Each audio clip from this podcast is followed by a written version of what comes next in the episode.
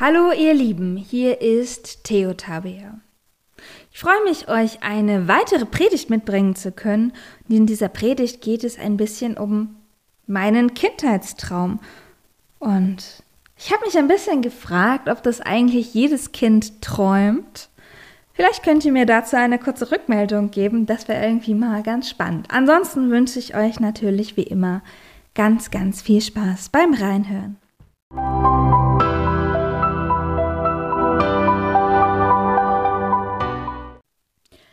Liebe Podcast-Gemeinde, würdet ihr gerne fliegen können?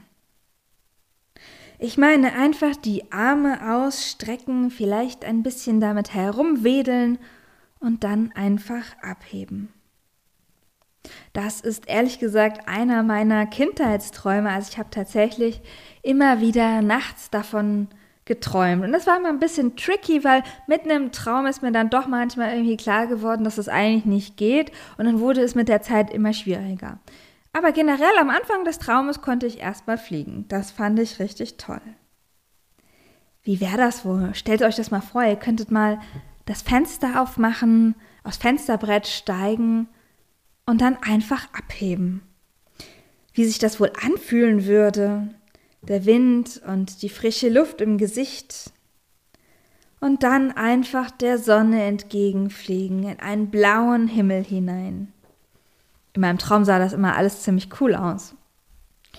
Cool fand ich auch immer, dass in meinem Traum hat sich das immer so dargestellt, dass man dann auch die Stadt von oben sieht. Und je nachdem, wo ihr wohnt, vielleicht in der Stadt, auf einem Dorf, würdet ihr mit einem Mal alles von oben sehen können. Nicht das Nachbardorf, die Nachbarstadt schon, ein Fluss in der Nähe, Wälder. Und ihr könntet hinfliegen, wo ihr wolltet. Das wäre eine Entscheidung. Einfach nach rechts, nach links, wo immer es einen hinzieht. Eine ganz freie Entscheidung wäre das, überall hinfliegen zu können. Und ich denke so im Nachhinein, dass es bei diesen Träumen, die ich da hatte, eigentlich immer um Freiheit ging. Ich war so ein Kind, ich wollte immer frei sein. Das war irgendwie in mir. Und deswegen fühlte es sich auch richtig, richtig gut an, davon träumen zu können. Frei sein, sich um nichts sorgen zu müssen, alles hinter bzw. einfach unter sich zu lassen. Und dazu passend gibt es ein ganz tolles Bibelwort, finde ich, von den Vögeln. Ich lese es euch mal vor. Seht die Vögel unter dem Himmel an. Sie sehen nicht, sie ernten nicht, sie sammeln nicht in den Scheunen, und euer himmlischer Vater ernährt sie doch. Wow, was für ein schönes Bibelwort.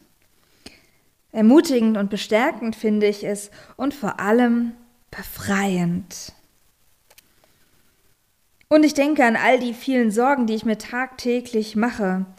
Habe ich an dies gedacht und an jenes? Oh, und dann muss ich noch das machen. Und wenn das fertig ist, dann steht hier auch noch was ganz anderes an.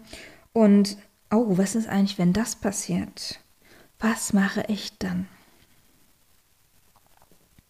Was für eine große Freiheit ist es, diese Gedanken einfach wegwischen zu können und zu sein wie die Vögel unter dem Himmel. Sich selbst die Erlaubnis zu geben, Pause zu machen. Pause zu machen vor allem von den eigenen Sorgen und Befürchtungen. Ich glaube ja, dass das Bibelwort gar nicht so gemeint ist, dass wir kein Getreide mehr anbauen sollen und, und etwa nur noch draußen hinstellen und warten, bis Essen von den Himmel fällt. Wie die Vögel sein, meint, glaube ich, etwas anderes. Es geht nicht darum, die Hände in den Schoß zu legen. Es geht um Vertrauen. Es geht darum, Gott zu vertrauen, die Hände auszustrecken und sich von ihm beschenken zu lassen.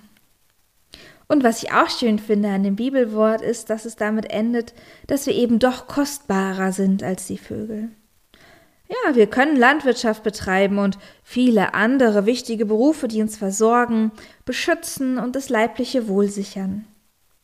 Und dafür hat Gott uns nicht nur Hände gegeben, sondern auch einen Verstand. Und doch sagt das Bibelwort eben auch, ist das Leben nicht mehr als Nahrung und der Leib mehr als die Kleidung?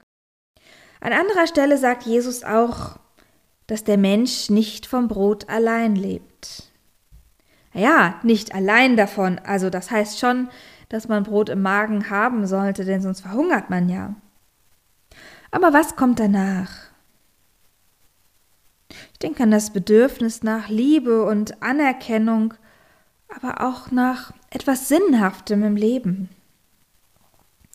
Erst in der Freiheit der Sorglosigkeit, nämlich wenn ich das Überleben gesichert habe und aufhöre, mich jede freie Sekunde darum kümmern zu müssen, dann wird mein Kopf frei. Ich kann über das Schöne nachdenken, das Gute im Leben. Ich kann die Menschen um mich herum wertschätzen. Ja, in diesem Sinne denke ich, dass nicht gemeint ist, die Hände in den Schoß zu legen. Es geht darum, dass mein Kopf frei wird, aber auch meine Hände. Erst wenn ich das Werkzeug einen Moment niederlege, das ich brauche, um etwas anzupflanzen, oder vielleicht moderner, wenn ich den Stift niederlege oder den Laptop mal ausschalte, dann werden meine Hände frei. Und dafür brauche ich doch ein großes Vertrauen. Ich muss darauf vertrauen, dass ich nicht verhungern werde, wenn ich das tue, dass mein Job nicht gekündigt wird, dass ich abschalten kann, weil für mich gesorgt ist. Und deswegen fordert Jesus uns dazu auf, seht euch die Vögel an. Sie sind frei, denn Gott im Himmel versorgt sie.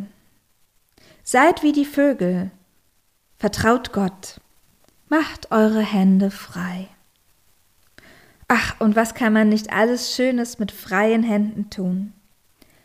Ich kann damit Schönes tun, kreativ werden, ich kann sie öffnen und mich beschenken lassen. Zeit und Liebe miteinander teilen. Ich kann meine Hände öffnen, um Sonne, Licht und Wärme einzufangen. Und ich kann auch jemand anderem die Hand reichen. Das finde ich eigentlich einen ziemlich wichtigen Aspekt an der Freiheit.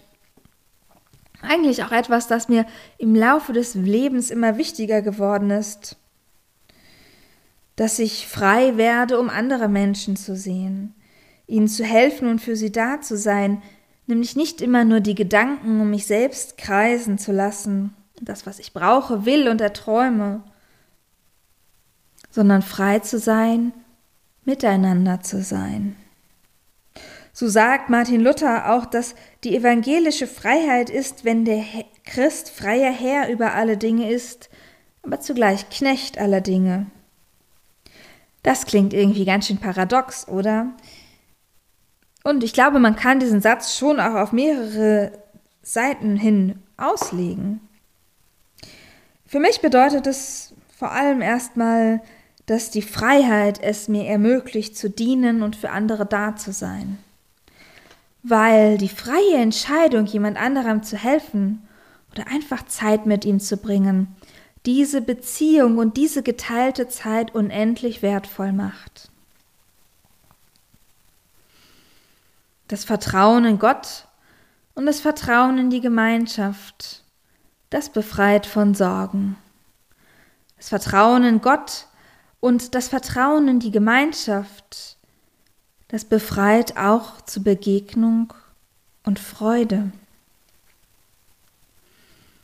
In diesem Sinne Lasst uns frei sein wie die Vögel, miteinander. Amen.